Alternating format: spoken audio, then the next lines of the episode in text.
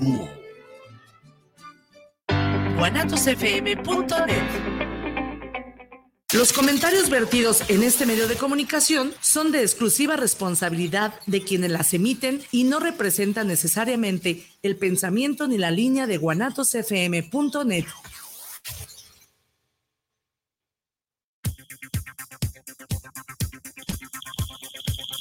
Hola, bienvenidas y bienvenidos a un espacio que se hace pensando en todos aquellos y aquellas que gustamos de aprender, crecer y evolucionar un poco más cada día, así como de aportar algo positivo a nuestro círculo familiar, a nuestro país y, ¿por qué no?, a nuestro planeta. Vamos entonces a su programa Juntos ni el matrimonio pesa, con nuestra anfitriona Viri Vargas.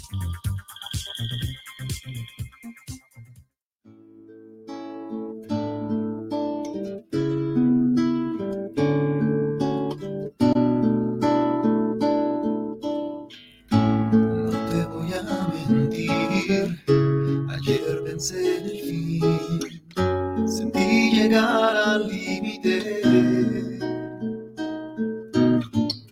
más de una vela se apagó y odio tener que decir adiós. No tengo fuerzas, se acabó. Según tú no queda de qué hablar, no solo quedan penas. No todos son problemas, hay que buscar respuestas. Yo te puedo ayudar y trata de empezar. Te ayudaré a empezar.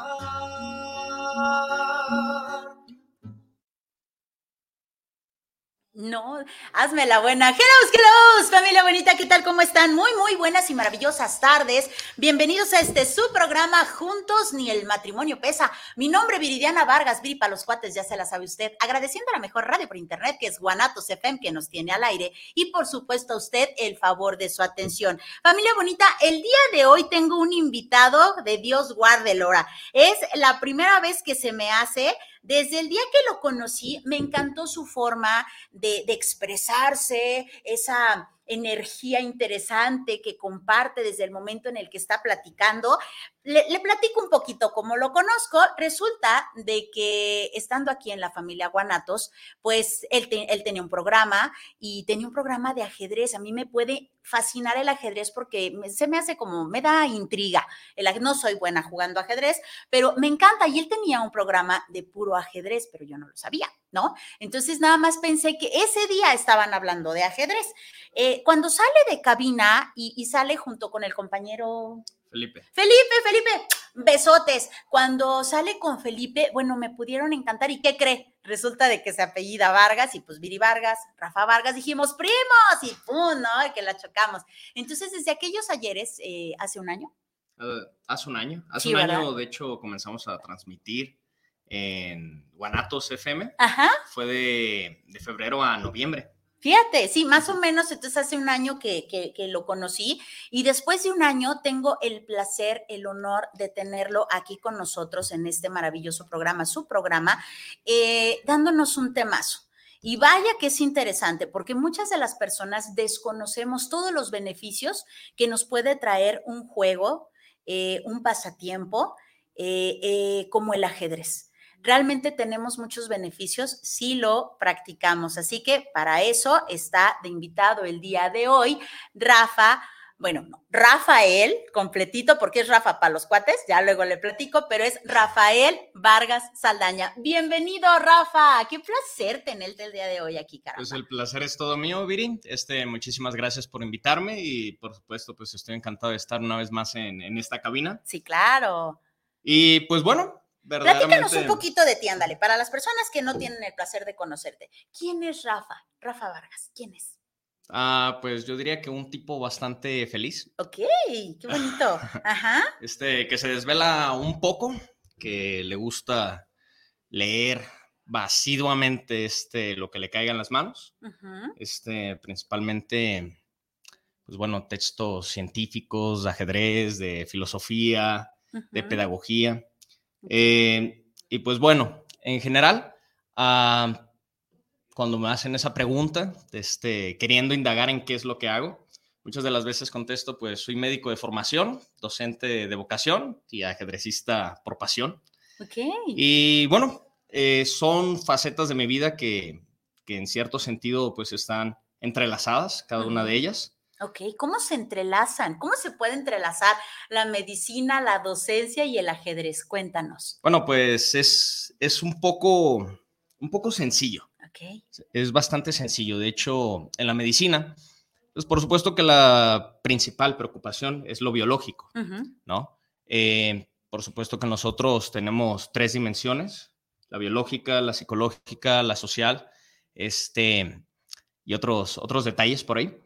Eh, y pues bueno, la medicina dentro del campo biológico, uh-huh. pues por supuesto que aborda uh, la mente y el cerebro. Okay. ¿De acuerdo? ¿De acuerdo? Este, principalmente el cerebro mediante las, la neurología, las neurociencias, uh-huh. este, y la psiquiatría pues se encarga de, de los trastornos conductuales y uh-huh. de eh, emocionales y los trastornos de la mente, ¿no? Uh-huh. Eh, de forma que para el médico pues es un poco más fácil entender qué es lo que está pasando uh, con una herramienta pedagógica increíble, una uh-huh. herramienta que nos sirve de entrenamiento mental, uh-huh. como lo es el ajedrez. Okay. Y pues por supuesto que en la exposición del ajedrez, cuando tú verbalizas uh-huh. y le haces saber a los otros qué es lo que está pasando, eh, tienes que tener, digamos, que ciertas técnicas para poder transmitir tu mensaje adecuadamente, uh-huh. correctamente, enseñar. Uh-huh. Y al final de cuentas, la docencia, uh-huh. eso es, es transmisión de cultura, con un montón de técnicas y demás, pero de esa forma se entrelazan. El ajedrez verdaderamente me ha acompañado en toda mi vida. Vaya que hace calor aquí. ¿Desde cuándo, desde cuándo juegas ajedrez? Ah, me enseñó... ¿Cuándo fue la primera vez que, que, que, que viste un ajedrez? Ah, la primera vez que vi un ajedrez probablemente fue cuando tenía diez años. Okay. Lo vi ahí en un, un estante de, de una tienda y le dije a mi papá o a mi mamá, no, no recuerdo en ese momento, uh-huh. ah, se lo voy a pedir al niñito Dios. Okay. Eh, pues me lo trajo y mi papá me enseñó. Eh, me enseñó los rudimentos, lo básico, uh-huh. y ya después me dijo, ¿sabes qué? No, no, no quiero que juegues conmigo, así que, eh, porque no le gustaba perder. Entonces me dijo, pues sí. ¿Eras bueno desde chiquito? Eh, pues la aprendí, la aprendí lo, lo que él tenía por enseñarme dentro de, del tablero, okay. y fuera también. Uh-huh. Y pues bueno, entonces me di a la tarea de, de continuar mis investigaciones y, okay. y pues mi entrenamiento, me volví autodidacta. Y pues bueno, comencé a jugar bastante en internet, a leer al respecto, porque desde chico he tenido siempre el buen hábito de la lectura. Uh-huh. Eh, y fue así que entré a, a la facultad de medicina, pensé uh-huh. que quizá con lo exigente de la carrera, pues era momento de dejarlo un tiempo, pero eh, creo que quedarme un tiempo... Ajá. Uh-huh. Un par de meses bastó para extrañarlo demasiado. Sí, claro. Y saber que, que no podía olvidarlo. Uh-huh. Entonces, pues bueno, a, a lo largo de la carrera, junto, uh-huh. junto a la carrera, pues seguí estudiando, entrenando. A los dieciocho años fue que empecé a participar activamente en torneos locales. Ok. Um, ya decidí que, que, pues bueno, tenía que dedicarle un poquito más de tiempo y en el dos mil quince fue la primera vez que... que me introduje en, en las competencias de la Universidad de Guadalajara. ¿Qué? Y llegué a representarla en el dos mil quince, wow. uh-huh, dos mil dieciséis, dos mil quince. Ay, qué rápido pasa el tiempo. ¿Qué será? veintidós, veintidós okay. añitos aproximadamente. Uh-huh. Eh, sí. Este, y pues bueno. A los veintidós fue... años representas a la Universidad de Guadalajara. Ajá, en, en, en la Universidad Nacional. Y pues bueno, decido, decido seguir este...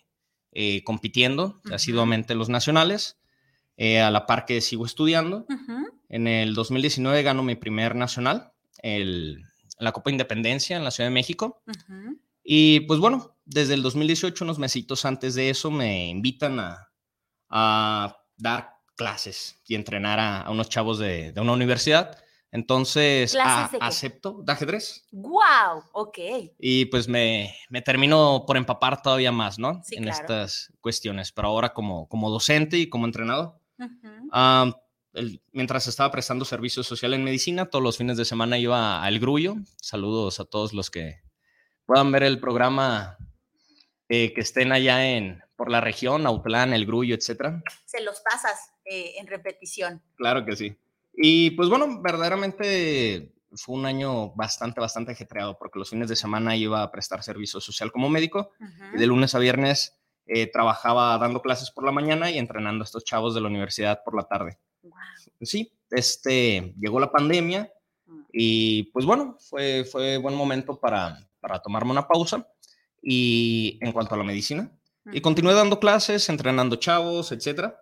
Uh-huh. Eh, continué también entrenándome a mí mismo, porque por supuesto que, que soy jugador. Eh, y bueno, eh, me di cuenta de la necesidad que había okay. de hacer más promoción y difusión de este bello deporte. Uh-huh. Eh, de forma que formé un club. Eh, hemos tenido pues muchas actividades ajedrecísticas y en dicho club. Y pues bueno, aquí estamos, empapados y enamorados con todo lo que el ajedrez tiene para ofrecerle uh-huh. a toda la gente. Sin importar sexo, sin importar edad. Yo creo que es lo más padre del ajedrez, ¿no? O sea, que realmente eh, si lo conoces, aparte de todos los beneficios que ya nos platicarás, eh, que podemos obtener de, de, de este deporte, como le llamas, porque muchas personas podemos decir, es un juego, vemos un tablero, vemos negros contra blancos, vemos este, que si la reina, que si el rey, que si bla, bla, bla, bla, bla, bla, bla, y para nosotros pueden ser simples fichas, ¿no? Pero cuando ya realmente le, le, le metes como este deporte, en donde ya le metes coco y no es solamente el jugar por jugar, en donde ya le metes estrategia, en donde ya hablas cierto idioma, pues ya no solamente es un juego, ¿no? Sino que es un deporte como tal. Eh, claro, de hecho, pues bueno, en el entrenamiento uh-huh. y no se diga en la competencia, te das cuenta de que verdaderamente es un deporte, es un, uh-huh. está reglamentado, está completamente reglamentado, está federado, que son algunos requisitos que piden eh, por ahí los conocedores del deporte para considerarlo como tal deporte. Uh-huh. Y por supuesto que sí genera muchísimo consumo de energía cuando estás jugando. Este, pues bueno, todos los que llegan al ajedrez se enamoran de, del deporte y empiezan a practicarlo. Uh-huh. Eh, de repente me lo han dicho como anécdota, ¿no? Oye, termino súper cansado, con dolor de cabeza, esto y el otro. Pues claro, este, de hecho pues se ha demostrado eh, que el consumo energético es importantísimo cuando uh-huh. estás jugando. Ok, ¿qué se recomienda? ¿Alguna alimentación especial? Eh, bueno, de hecho cuando ya perteneces a, a la élite mundial, pues uh-huh. claro que tienen... Este, sus entrenadores físicos, eh, tienen nutriólogos, tienen terapeutas, eh, tienen este, terapistas físicos y pues por supuesto eh, cocineros. Claro que se requiere una, una alimentación en general saludable ajá. y pues eh, rica en aminoácidos esenciales pues para formar eh, las sustancias que requiere nuestro cerebro ajá. para poder pensar adecuadamente. Okay. Este, verdaderamente todo... todo lo que un deportista de alto rendimiento requiere. Uh-huh. Y, y estar entrenando, por supuesto. ¿Cuánto tiempo de entrenamiento? Y si es diario este entrenamiento, cuéntanos cómo funciona. Pues claro, depende básicamente de la ambición, ajá. este, hasta dónde quieran llegar eh, los jugadores en lo particular. Uh-huh. Y pues de la disposición de, de tiempo, ¿no? Y de recursos uh-huh. eh, de los cuales uno, uno pueda... pueda disponer de ellos, este, ajá. válgame la redundancia. Eh, pues bueno, realmente si tú quieres este, tener un alto desempeño uh-huh. y poder ser de los mejores del mundo, pues muchas de las veces ellos empiezan desde muy pequeños, ajá. este, pues prácticamente es todo el día, ¿no? Lo que aguanta el cuerpo. ¿Todo el día? Eh, sí, hay quienes pues, nos dicen que tienen sesiones de entrenamiento de ocho horas, diez horas, por supuesto fraccionados. Sí, claro. Eh, fraccionados, no, no, no es continuo, es, uh-huh. también se alterna, este, o parte de ese tiempo se alterna en parte con preparación física, etcétera. Uh-huh. Eh, pero ya depende de, del medio en el que estés, qué tan exigente es. Uh-huh. Esas, esa cantidad de horas eh, que te digo, pues bueno, es para mantenerse en el top mundial, ¿no? Ok, ¿cuánto es lo que dura más o menos un, un, un juego de, de ajedrez? ¿Puede durar de cuánto a cuánto? Ok, este, hay partidas eh, bullet, se le llama. Uh-huh. Tienes menos de un minuto por partida por jugador. Uh-huh. Este, y pues bueno, esas verdaderamente no se les recomiendan a, a los no profesionales porque eh, sí sirven para agudizar los reflejos y poner en, en práctica algunos patrones, este, uh-huh. básicamente mantenerte bastante despierto. Eh, pues bueno, la partida se termina en menos de dos minutos, pero eso solamente los jugadores de élite. Okay. Eh, existen las partidas blitz en las que tienes menos de diez minutos por jugador para terminar la partida, entonces lo más que puede durar es eh, diecinueve minutos con cincuenta y nueve segundos. Okay. Este, y hay muchas, muchas variables, porque claro, puede haber segundos de incremento. Uh-huh. Eh, los segundos de incremento en un reloj este, van a condicionar que cada vez que realices tu movimiento y aprietes el botón de tu reloj, uh-huh. se te incrementen el tiempo preestablecido eh, okay. y de esa forma pues, puede llegar a durar un poco más la, la partida. Uh-huh. Este, y pues bueno, una partida en sí, en cuanto a movimientos, eh, pues bueno, un mate rápido que se le da a, a los principiantes, pues bueno, tres movimientos, el mate del loco, cuatro movimientos, el mate del pastor, pero pues ya partidas un poco más serias, uh-huh. eh, pasan por una fase inicial que uh-huh. se llama apertura, okay. este, así lo, se divide el juego en tres fases, apertura, medio juego y final, pasa la, la apertura, y depende las características de, de la partida, uh-huh. eh, pueden ser a los quince, a los veinte movimientos, entras en un medio juego. Hay veces que el medio juego es muy corto, pasas directamente a un final, si empiezas a hacer demasiados intercambios de piezas. Hay muchos factores que, de, que influyen a la hora de, de poder determinar cuánto dura una partida. Los campeonatos nacionales, uh-huh. este, a, a ritmo clásico, eh, son arriba de una hora por jugador. Este, el ritmo es más común que se juega en los campeonatos nacionales en México. Es de noventa minutos por jugador más treinta segundos de incremento por cada jugada. Wow. Lo que, pues bueno, nos garantiza que una partida fácilmente puede llegar a las cuatro o cinco horas. Sí, sin y, problema. Sin problema. No, y, y créeme, verdaderamente... Oye, si le dan ganas de hacer pipí, ¿todo paran o le tiene que seguir? Vas al baño en tu tiempo. O okay. sea, corre tu tiempo. Corre tu tiempo. ¿No? Y, entonces mejor no te paras. Este... No, hay que, hay que, hay que ir porque si no, o sea... El, no, te, no te permite pensar igual. El cerebro tiene ahí un distractor, ¿no? Okay, este, por más sí, fuerte que sea tu mente. Sí, sí, sí. Eh, se va a distraer un montón, ¿no? Sí, totalmente de acuerdo. Y hablando de la vida cotidiana, Rafa, ¿en qué nos puede ayudar el, el aprender a jugar ajedrez? Ok, este, pues en los niños... y básicamente en todas las personas va a desarrollar cinco inteligencias, uh-huh. eh, la lógico-matemática, uh-huh. la, la espacial, eh, la lingüística, la interpersonal y la intrapersonal. Wow. Eh, a, ¿A qué se refieren estas dos últimas? Que, uh-huh. que bueno, son, son vitales, ¿no? Para el éxito de cualquier persona. Uh-huh. La intrapersonal eh, se refiere, pues, a cómo, cómo estoy yo conmigo mismo, cuál es mi comunicación interna, cómo me percibo, Eh, cómo manejo mis emociones y, por supuesto, la frustración. Porque, claro, este, en el ajedrez pues va a haber muchísima frustración si quieres llegar lejos, ¿no? Claro. Porque para ser un experto tienes que cometer todos los errores que, que tienes.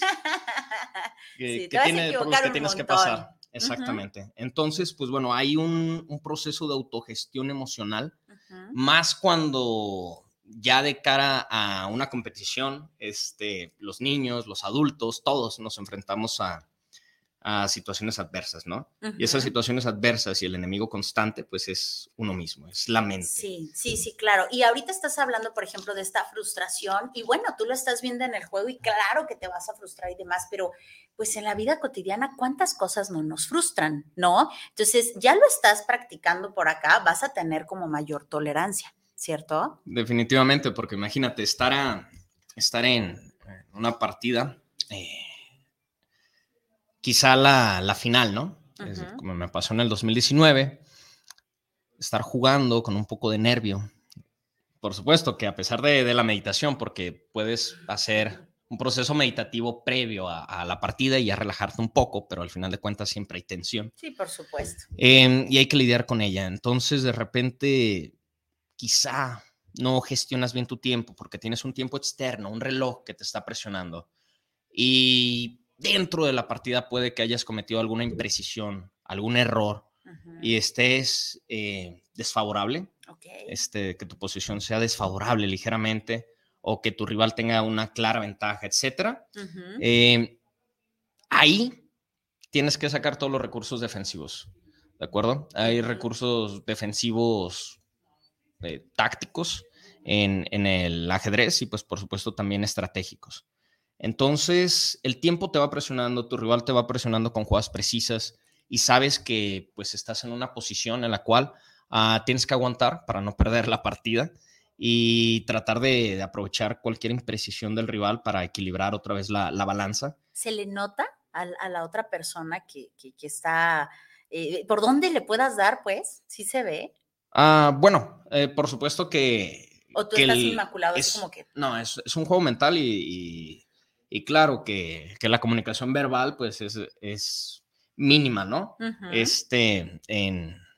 Pero el lenguaje no verbal no engaña. Pero el lenguaje no verbal no engaña, exactamente. Sí. Y al final de cuentas, o sea, no, no es póker, no, no tienes elementos ahí ocultos uh-huh. este, con los cuales tú puedas jugar o tratar de engañar a tu oponente, sí, no, ¿no? Todo está ahí.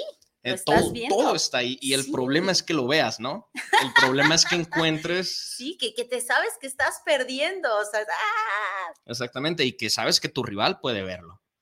Eh, por supuesto, que la mente, los ojos no ven lo que la mente no sabe y pues bueno, nos basamos en, en que siempre hay una cantidad muy grande de incertidumbre, uh-huh. este, porque no lo puedes calcular todo, nadie lo puede calcular todo. Sí, claro, eh, el, el saber qué va a hacer el otro, ¿no? O sea, ¿qué, qué va a hacer después de esto que yo hice? ¿Qué va a hacer? Claro, y claro, que si estás, que si estás en una mejor posición, uh-huh. se nota claramente la relajación del rival, pero, uh-huh. por supuesto, que si te llegas a relajar teniendo una posición ganadora, pues... La liebre y la tortuga. Te puedes... Te uh-huh. puedes tropezar. Sí, que... te puedes confiar de más, repito, como la liebre y la tortuga, en donde... ¡ah!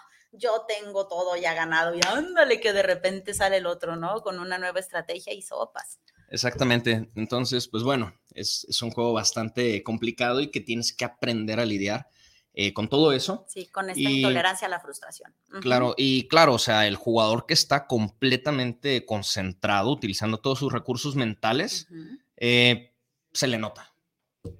Se le nota y mantener esa, ese nivel de, de estrés durante varias horas, pues claro que, que adelgaza. Sí, por supuesto.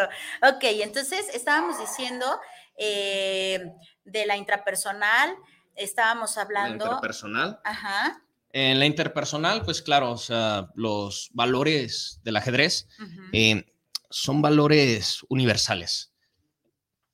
Puedes jugar con, con rivales de cualquier religión, de cualquier lengua uh-huh. en el mundo y todos van a tener que guiarse por esos valores eh, deportivos. Y pues por supuesto... O sea, se respetan porque se respetan. Así es, es, uh-huh. es reglamentado. Y pues claro, o sea, mmm, siempre hay una que otra manzana podrida, ¿no? En, en todas las pasa, actividades. Este, pero en general, en... En la comunidad ajedrecística no, no, se, no se ve con, con respeto, sino todo lo contrario, este, a las personas que tienden a ser antideportivas con, uh-huh. con su rival. Okay. Este, y por supuesto que pueda meritar la pérdida de la partida y inclusive la expulsión del torneo. O, wow. Y puede haber sanciones más graves dependiendo, por supuesto, de la, de la falta. Uh-huh. Pero claro que tras perder una partida que, que resulta ser doloroso, uh-huh. pues obviamente tienes que mantener una actitud cordial. Y muchas de las veces se hace el análisis post-mortem. Uh-huh. Eh, ves qué es lo que pasó en la partida con tu rival. Uh-huh. Y pues bueno, entablas bueno, buenas amistades en la mayor parte de los casos. Este, porque claro, el ajedrez también sirve para, para hacer amistades. Claro. Y entonces tú mismo dices, bueno, pues se me hace que ya perdí, ¿no, Comper? Muchas gracias, bien jugado. Sí puedes hacer eso. Ah, claro, este, te puedes, te puedes rendir y felicitar al otro, por supuesto, si fue brillante hasta le aplaudes, ¿no? Okay. Este, pero claro. Y, y además supongo que le aprendes. Definitivamente, definitivamente. Los ajedrecistas sabemos que las partidas de las cuales se aprende más son las más dolorosas, la, las derrotas eh, más fúnebres. Sí, y hablamos aquí también de humildad. Entonces ya estamos viendo el respeto, ya estamos viendo la humildad de un lado y del otro, en donde yo te reconozco que supiste más que yo, o, o supiste esta estrategia, o fuiste, pues fuiste el ganador, y la otra persona en donde diga, gracias por reconocerlo, pero tampoco es esta persona altanera, ¿no? O sea, vemos humildad de ambas partes. Así es, en el noventa y cinco por ciento de las veces. Hay su granito en el arroz, ¿verdad? Exactamente, como okay. siempre. Eh, también hablabas de lo matemático, ¿cierto? Ah, claro, este, pues ahora sí que verdaderamente lo, lo pueden ver cuando tengan la oportunidad de hojear algún libro de ajedrez, uh-huh. eh, verán que hay una, un lenguaje propio del ajedrez. Sí, justamente eso te iba a preguntar. ¿Qué encuentras en un libro de ajedrez? Obviamente, de, podemos imaginar que existen las reglas del ajedrez, que te pueden explicar algo muy básico como, pues esta es la ficha fulana o esta es, y se mueve de tal manera y bla, bla, bla, pero ¿qué más puedes encontrar en un libro de ajedrez? Pues la literatura ajedrecística es bastante, bastante amplia. Okay. De hecho, pues numerosos autores se han inspirado muchísimo en uh-huh. ajedrez para poder hacer poesía, para poder hacer cuentos, para poder hacer inclusive novelas, okay. eh, que algunas se han llevado a la pantalla grande. Ah, por supuesto que los músicos también se han llegado a inspirar. Este, de hecho, hay una frase célebre eh, que es: el ajedrez, como la música, tiene la cualidad de hacer feliz al hombre, y Es, es cierto. Ah, qué bonita. Eh, lo atestigo. Okay. Y pues claro, que no solamente vamos a, a tener este, literatura inspirada en ajedrez, ¿no? O con temática de ajedrez. Um, hay documentos serios sobre la psicología en el ajedrez, las neurociencias y el ajedrez. Eh, ha habido estudios serios también sobre la fisiología, sobre el funcionamiento del cuerpo y el ajedrez. Okay. Eh, y bueno, de ahí se sabe que precisamente sí es un deporte. Okay. Eh, también se puede tener este, tratados de historia y de sociología del ajedrez, porque verdaderamente en entrar en los aspectos históricos, pues es tratar de comprender los procesos sociales uh-huh, uh-huh. Eh, que rodean al, a los distintos ajedrecistas y, por supuesto, a las naciones que son poderosas en cuanto a ajedrez, las, etcétera. Involucra bastante. Sí. Eh, pero un libro este, de ajedrez, no podría decir que hay libros comunes de ajedrez. Uh-huh. Puedo decir que hay un lenguaje común a los libros técnicos de ajedrez. Okay. Es la notación algebraica. Uh-huh. Mediante la notación algebraica se puede hacer este, lo que parece ser una, una verdadera proeza. Uh-huh. Este, y que la gente muchas de las veces puede pensar que es un mito, ¿no? Claro que se puede llegar a jugar ajedrez a la ciega sin tener un tablero enfrente. Este, porque el tablero lo tienes aquí. Ajá, ajá. Y no solamente uno, dos, tres, cuatro, cinco. Puedes hacer simultáneas a la ciega. Es wow. decir, tener varios contrincantes que pueden o no estar viendo el tablero. Para eso se necesitan asistentes, claro. Uh-huh. Eh, y te puedes estar comunicando. T cuatro, bueno, ya sabes, y pues el rival también debe saberlo, que corresponde esa coordenada uh-huh. al movimiento de peón a partir de la posición inicial del tablero, del peón de rey. Dos pasitos, dos casillas o escaques hacia adelante. Okay. Si él te responde caballo efe seis, pues bueno, ya sabes que estás en la defensa lequín, etcétera. Uh-huh. Eh, y ahí está, ahí están tos, to, todas esas imágenes uh-huh. en, en tu mente, ¿no? Y pues a partir de empezar a jugar a la ciega empiezas a calcular, empiezas a, simple y sencillamente empiezas a ver todo, como... cómo se lleva a cabo.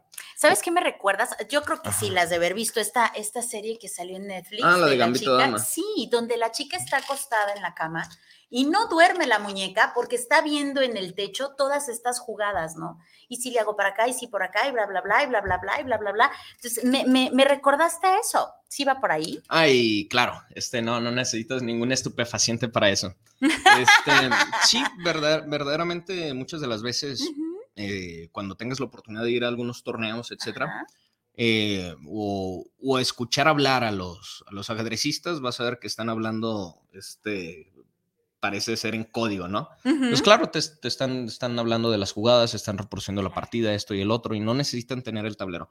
Claro que se necesita, pues, eh, cierto nivel después de cierto entrenamiento uh-huh. para, para poder hacerlo, pero la cuestión es que cualquier persona, este, puede llegar a hacerlo con el entrenamiento adecuado. Sí, claro. En un libro de ajedrez, por supuesto, que los autores pues piensan, este, ¿a quién va dirigido, no? Pensamos, si es un niño, si es un niño, por supuesto, eh, que va comenzando, si es un jugador eh, principiante, intermedio, avanzado, experto. ¿Conoces a algún dirigido? chiquito eh, que, que le haya entrado con todo, a un niño que dices, no inventes, este niño es, es genial para el ajedrez? ¿Y qué edad tenía? Sí, pues bueno, hay, hay algunos talentos este, viviendo aquí en, en Guadalajara. De hecho, en el programa de Jaque al Rey, en dos ocasiones tuve la oportunidad de, de que nos visitara. Okay. Este, mi amiga Paula Hernández, le mando un fuerte abrazo, maestra. Tiene, eh, y le digo maestra porque hay títulos en ajedrez. Uh-huh. Este, tiene quince, creo que ya cumplió dieciséis. Creo que ya cumplió dieciséis años. El chiquito. Este, Paula es, es bueno, era chiquita, ya, okay. ya está grandota. Sí, ya tiene dieciséis, ya está grandota. Ya, ya está grandota, este, pero claro, eh, ahí tenemos el ejemplo de un prodigio. Uh-huh. Hay otro prodigio. ¿A qué edad aquí empezaron? En, a Paula, uh, probablemente hace unos siete años, de hecho, yo la conocí también por ahí cuando, de los cuando nueve iba años. comenzando. Ajá. Ajá, por ahí de los nueve años. Hay quienes empiezan antes, eh, como Jesús Daniel. Este, Jesús Daniel, ahorita no recuerdo su apellido. Uh-huh. Se me fue. Eh, pues bueno, es un jugador... Eh, que ya representó a México, es campeón panamericano y jugó una mundial, un mundial, por supuesto, de su categoría. Ajá. Este, y tuvimos ahí la, la oportunidad de, de jugar recientemente, uh-huh. hace como quince días. Y pues claro, vive aquí en Guadalajara y pues bueno, es un, es un joven prodigio que, que juega muy bien. Cuando hablas de categorías, ¿hablas de edades o de qué hablas? Ah, sí, por supuesto que hay categorías que dividen el, a los torneos por edades. Okay. Hay categorías, este, también hay una categoría femenil para la mayor parte de los torneos, uh-huh. este, y una libre. La libre pueden ir todos. Uh-huh. Y hay jugadoras que deciden no jugar la categoría femenil, deciden jugar la, la categoría libre. Libre. Uh-huh. Este, y pues también por, por Elo. El Elo es un sistema estadístico creado, uh-huh. este, por este señor, Elo. es, era húngaro, por eso el nombre tan peculiar. Uh-huh. Ok. Este, y es un sistema estadístico para generar un rating o una fuerza promedio del jugador, uh-huh. y entonces que los jugadores pues, puedan jugar entre ellos y pues por supuesto tener una escala, una clasificación, uh-huh. y de todo eso se encarga la FIDE, la Federación Internacional de Ajedrez, es, eh, por sus siglas en francés, okay. Federación Internacional de Cheques, okay. este, con sede en, en Soy Francia. Soy yo muy, muy coqueto. eh, siempre es muy coqueto el francés. Sí. Este, y pues bueno, pueden ver que es todo un mundo, ¿no? Sí, he hablado muchísimo. Es, es, es que es padrísimo, de verdad. Yo creo que podríamos platicar las horas y las horas y las horas, porque todo lo que puedes aprender, eh, no solamente como, como comentas el jugar, sino realmente te empiezas a meter en, en, este, en este juego, en este deporte, y empiezas a desarrollar todas esas áreas que probablemente tenías dormidas, eh, que ahí están, pero que obviamente no estaban ejercitadas y no las conocías, pero conforme se van despertando y empiezas a hablar otro idioma y empiezas a rodearte, a tener en tu contexto este tipo de personas también, claro que se te va pegando, ¿no? Y, y empiezas a disfrutarlo y empiezas a ver que tu vida realmente realmente cambia. Y estás viendo desde chiquitos que, que empiezan a jugarlo, pero también personas mayores. Una persona, un adulto mayor, por ejemplo, ¿puede jugarlo? Claro que sí. De hecho, bueno, el ajedrez es para toda la vida. Ajá. Ah, tenemos algunos ejemplos de longevidad deportiva que, que han sido muy destacados. En paz descanse Víctor Korchnoi. Este fue aspirante al campeonato mundial, uh-huh. eh, era ruso, eh, después se nacionalizó eh, suizo, okay. y pues bueno, hasta su muerte siguió, siguió jugando. Smislov, Vasilis Smislov, el ex campeón mundial ruso también eh, continuó jugando. Anatoly Karpov es un ex campeón mundial ruso también, eh, uh-huh. que por supuesto eh, es, ya es un adulto mayor, pero continúa jugando y juega muy fuerte. ¿Edad? Este, en este momento no, aproximadamente. Pero Google te, te lo nos podría sacar de de dudas sin nos problema. Podría sacar de dudas sin problema de tener setenta y tantos. Ok, muy bien. Es... Y, y, y lo ves, desconozco al hombre, pero debe de ser muy lúcido, muy activo. Ah, claro, muy, totalmente. ¿No? Mentalmente. Nada que totalmente. ver, tal vez, ajá, nada que ver a lo mejor con, con un adulto mayor común. O sea, debe de ser, debe de haber alguna diferencia. Claro, de hecho, pues por supuesto que el ajedrez, este, la práctica del ajedrez, uh, favorece eh, la reserva cognitiva, le llaman reserva cognitiva. Eh, ahora sí que a toda esa fuerza, todos esos ahorros que tiene nuestra mente para poder encarar eh, situaciones adversas. Situaciones adversas, este, como por ejemplo algunas enfermedades que van deteriorando, por supuesto, eh, la lucidez con la cual este, nuestros adultos mayores pueden desenvolverse, ¿no? Desempeñarse. Te mantiene independiente mentalmente. Ajá. Y muy, muy lúcido. De hecho, eh, pues bueno, estudios serios han demostrado que es un factor protector contra las demencias, la enfermedad de Alzheimer. Justamente eso te iba a preguntar. ¿Será, eh, vaya, qué probabilidades hay de que una persona, un adulto mayor que juegue ajedrez, pues tenga esta eh, Alzheimer, por ejemplo? Es poca la, la probabilidad, supongo. Eh, disminuye bastante, bastante la probabilidad de, de desarrollarlo. Uh-huh. Este, y por supuesto que si alguien con una reserva cognitiva amplia, eh, porque toda su vida leyó, porque toda su vida tuvo una red de apoyo de amigos, de familiares, siempre los frecuentaba, manejaba adecuadamente sus, sus emociones, eh, tenía el ajedrez, a lo mejor eh, tocaba uno o varios instrumentos, hablaba una o varias lenguas, pues por supuesto que nadie está exento de llegar a desarrollarlo, pero eh, desarrollaría una, una forma mucho menos grave, mucho uh-huh. menos severa uh-huh. que alguien con, su, con las mismas características uh-huh. y que, que no tenga, digamos, que toda esa reserva cognitiva. Todos esos factores que mencioné, uh-huh. eh, pues precisamente nos ayudan a protegernos contra ello. Este, no solamente el ajedrez, eh, cabe, cabe destacarlo, pero claro, hasta, hasta el momento no he conocido un solo ajedrez que, que tenga demencia, y por supuesto que mmm, conozco muchísimos ajedrecistas, uh-huh. este, y también basándonos en, en la historia, Este, que hayan desarrollado Alzheimer. Ok, qué, qué, qué interesante está todo esto, de verdad. Y hay veces que de verdad desconocemos, desconocemos y tendemos a, a comentar lo que la mayoría de la gente dice, ay no, qué aburrido, ay no, eso no es para mí, etcétera. Pero tal vez no le hemos dado la oportunidad o no nos hemos dado la oportunidad de conocerlo a fondo, de ver realmente qué tanto puede, eh, a lo mejor no precisamente divertirte, o sí, pero realmente desarrollarte no solamente en la parte cognitiva, ¿no? Sino, como dices, pues en esta parte social, estamos desarrollando también un nuevo lenguaje, estamos viendo eh, muchos beneficios al estar involucrados en esto. ¿Cuánto tiempo, desde cuándo está el ajedrez con nosotros? Bueno, eh, la historia del juego en general, pues uh-huh. nos ha acompañado a lo largo de, de toda nuestra evolución. Este, hablo como especie, uh-huh. porque el juego ya, ya aparece desde, eh, pues prácticamente en todos los mamíferos, ¿no? Okay. Eh, podemos ver, este, inclusive, pues cómo las aves llegan a jugar. Y lo que pasa es que el juego es la simulación uh-huh. de, muchas de las veces, de la caza. Ok. ¿No? Este, y pues bueno... Es, el juego ha ido evolucionando, eh, nos ha acompañado desde, desde hace muchísimo. De hecho, no se sabe el origen exacto y real del ajedrez, okay. pero la familia de juegos del ajedrez, porque el ajedrez no es único, uh-huh. claro que tiene hermanos, tiene primos, por decirlo uh-huh. así, uh-huh. Eh, han aparecido desde hace algunos milenios antes de Cristo, dos, tres milenios antes de Cristo, Eh, desde las civilizaciones antiguas, ¿no? Y digo que no se sabe a ciencia cierta porque, claro, que la historia comienza desde que hay un registro uh-huh. escrito. Sí, claro. Antes de eso, antes de los registros escritos, pues lo consideramos prehistoria.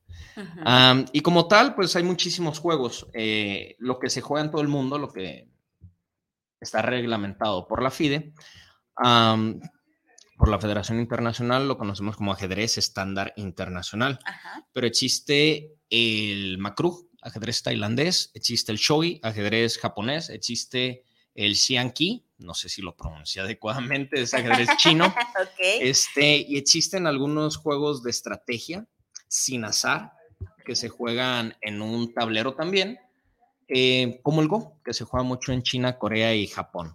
Y bueno, se ha extendido la práctica del Go alrededor del mundo.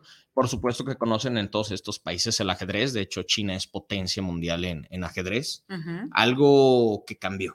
Algo que cambió en las últimas décadas. Okay. Eh, porque bueno, cuando, cuando se dio este, eh, la Revolución Cultural China, uh-huh. este, por supuesto que, que los chinos no figuraban este, en, en cuanto al ajedrez. Uh-huh. A partir de que hubo una apertura comercial y por supuesto que se les estuvo dando eh, mayores oportunidades a los chinos para desarrollarse, uh-huh. eh, el ajedrez se le dio más apoyo eh, gubernamental y por supuesto que en pocas décadas este, fue que se pudo hacer esa, esa transición. De hecho... Y la hay, supieron hay un, aprovechar, por supuesto. Sí, de hecho hay un, hay un libro muy recomendable, es La Escuela China de Ajedrez, por okay. el maestro, creo que ya, ya falleció, en paz descanse, Liu Ben-He. Uh-huh. Espero que así se pronuncie.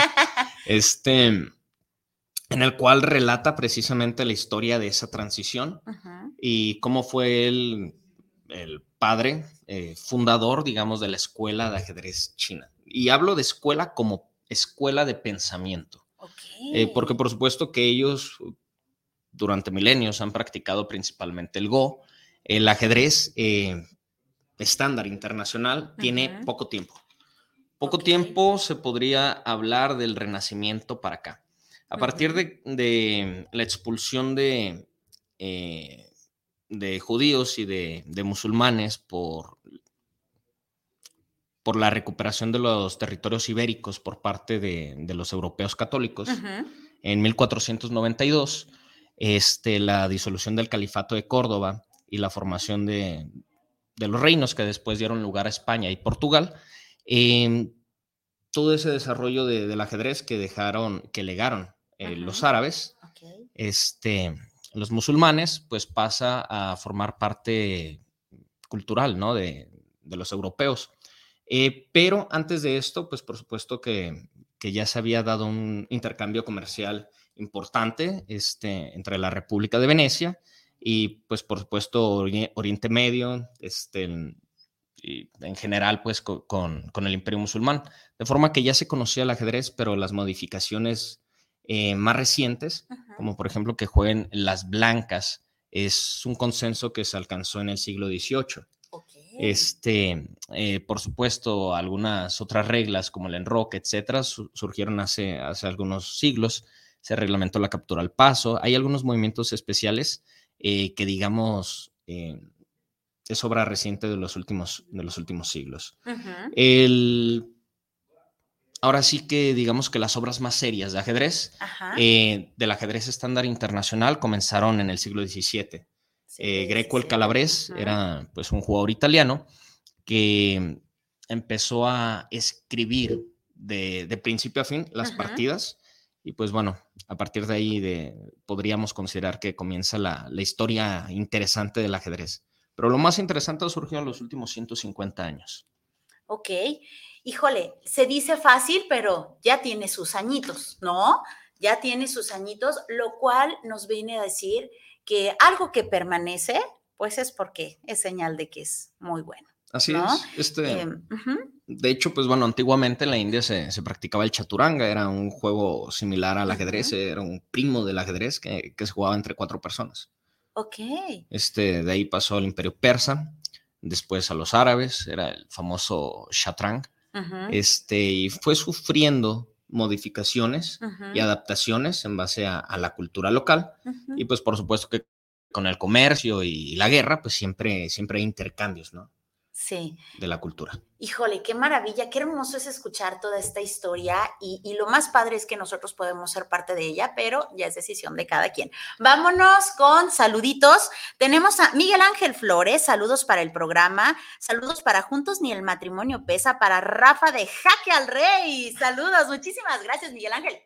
Besotes. También tenemos a Rogelio Ramírez. Saludos para el programa. Saludos a Viri Vargas y a Rafa. Extrañamos Jaque al Rey. Saludos cordiales.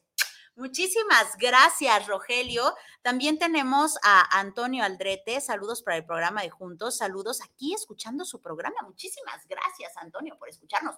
Besotes. También tenemos a Gabriel Rosales. Saludos para el programa. Saludos desde Zapopan para Viri y Rafa. ¡Qué buen programa están presentando! ¿Verdad que sí, Gabriel? Es un placer tener por acá, Rafa.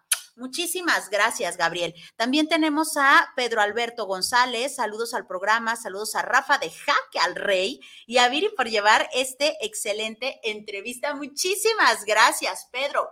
Besotes. De este lado tenemos a Daniel Isaac Covarrubias. Saludos al maestro ajedrecista Rafa Vargas. Un gusto volverte a escuchar en este medio. Muchísimas gracias, Daniel.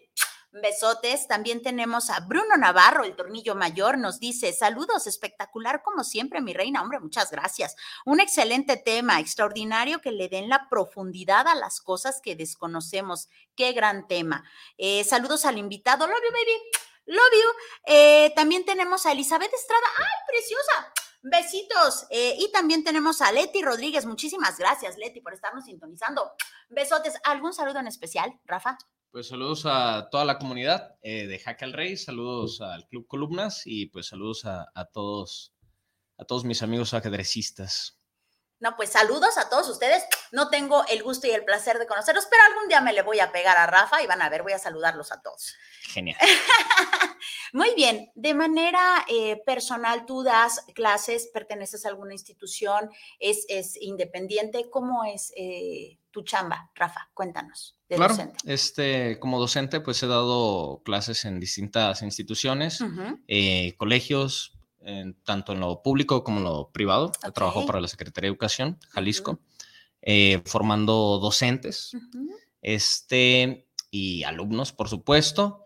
Y claro, que hay entrenamiento personal. Este, ahora sí que los chavos y los adultos también que eh, deseen mejorar sus habilidades, uh-huh. eh, pues pueden, pueden contar con la ayuda de un servidor eh, para poderles hacer su plan personalizado de entrenamiento, ¿no? ¿Cómo te encuentran? Ok, eh, me pueden mandar un WhatsApp al treinta y tres catorce veinticinco cero tres sesenta y ocho. treinta y tres catorce veinticinco cero tres sesenta y ocho. Llame ya. Llame, Llame ya.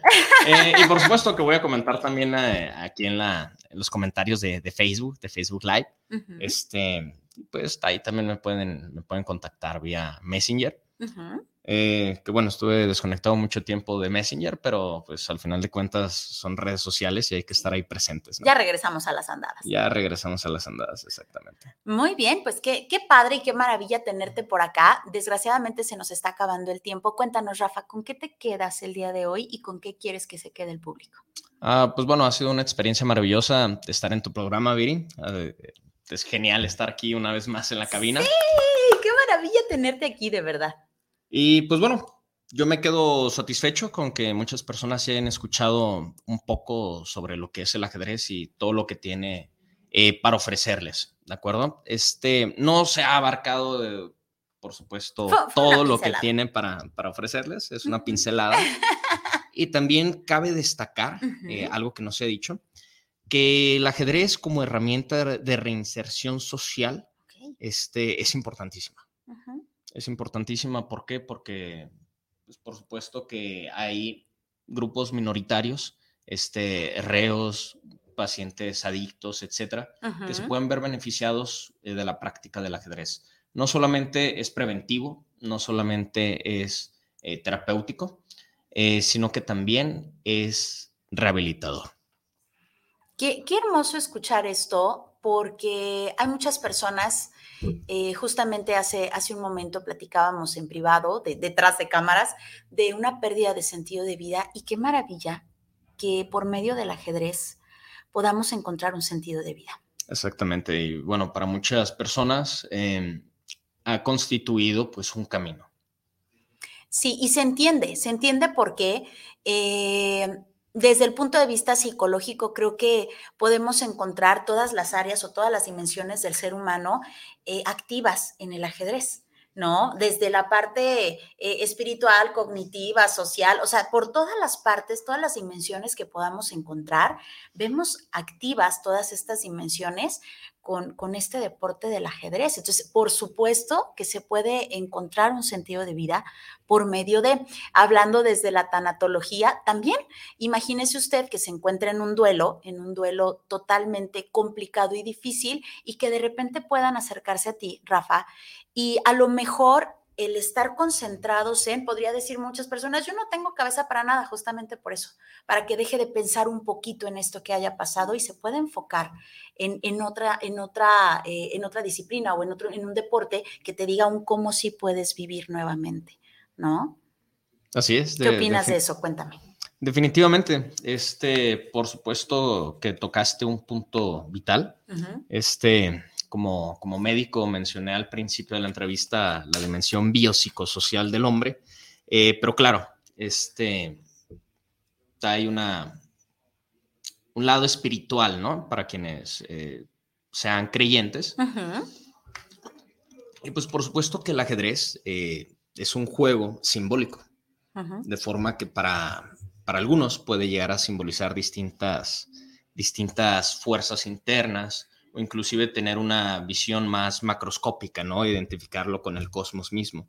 Uh-huh. De hecho, pues bueno, el ajedrez es tan maravilloso que, que todavía no se encuentra el juego, cuál es el juego perfecto. Las inteligencias artificiales eh, tratan de, de encontrarlo. Uh-huh. Este, muy probablemente tarden décadas en hacerlo, si, uh-huh. es que, si es que existe, todavía no, no tiene una solución definitiva. Hay personas que juegan con las máquinas, ¿verdad? Que juegan... Este, de hecho, es parte, es parte fundamental uh-huh. de, del entrenamiento. Uh-huh, uh-huh. Y bueno, hay, hay que decirlo, ya, ya hay varios años en los cuales el hombre es muy difícil que, que le gana verdaderamente al software más, más adelantado uh-huh. este, que existe hoy en día. Desde mil novecientos noventa y siete eh, fue la primera vez que un campeón mundial fue derrotado por una máquina. De hecho, fue una máquina desarrollada por I B M, eh, a la cual le metieron muchísimos millones. Este, y pues por supuesto que fue un trabajo de retroalimentación de un año. Este, Kasparov había vencido a Deep Blue en mil novecientos noventa y seis, pero uh-huh. perdió en mil novecientos noventa y siete. Y a partir de ahí se ha dado un desarrollo de la informática increíble. Eh, por supuesto, el ajedrez ha sido un campo experimental eh, increíble también. Uh-huh. Eh, y entonces, pues bueno, actualmente con la inteligencia artificial se trata de, de encontrarle mayor sentido eh, matemático, explorando todas las posibilidades del ajedrez. Uh-huh. Y pues claro, que, que es bastante serio en cuanto al aspecto científico. Uh-huh.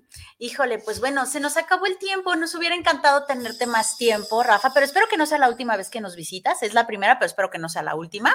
Entonces, pues bueno, muchas gracias, gracias por haber aceptado la invitación, gracias de todo corazón por compartirnos tan, tan, una manera tan hermosa, este, eh, eh, eh. Ya, perdón, creo, ya, ya entendí la seña con el ombligo. Eh, creo que tenemos un saludito especial. Ajá, sí, tenemos un saludito especial. Perdón, Ángel, ¿de qué opinan los jóvenes? Nos dice, hola mami, te amamos, les está saliendo increíble el programa. Saluditos al excelente invitado, es un gran tema, estoy aprendiendo bastante. Les saludamos desde Guanatos y les mandamos un abrazote. Mamá, mamá, les saludo, papá. Gracias, mi amor.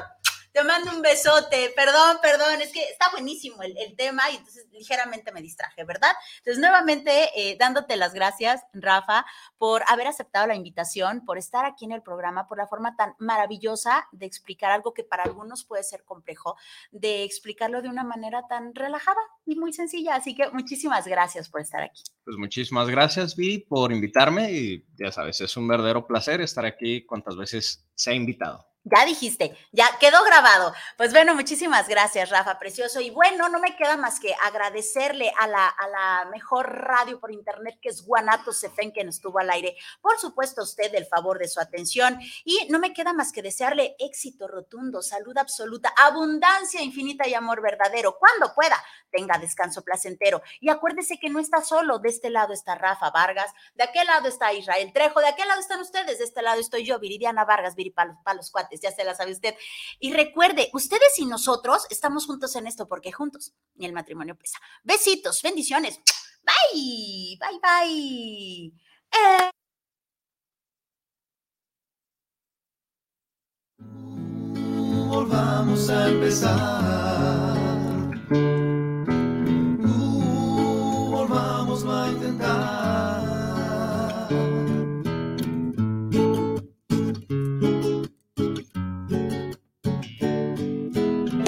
Muchas gracias por habernos acompañado en este su programa, Juntos ni el matrimonio pesa. Deseamos que todos nos hayamos llevado algo positivo. Hasta la próxima semana.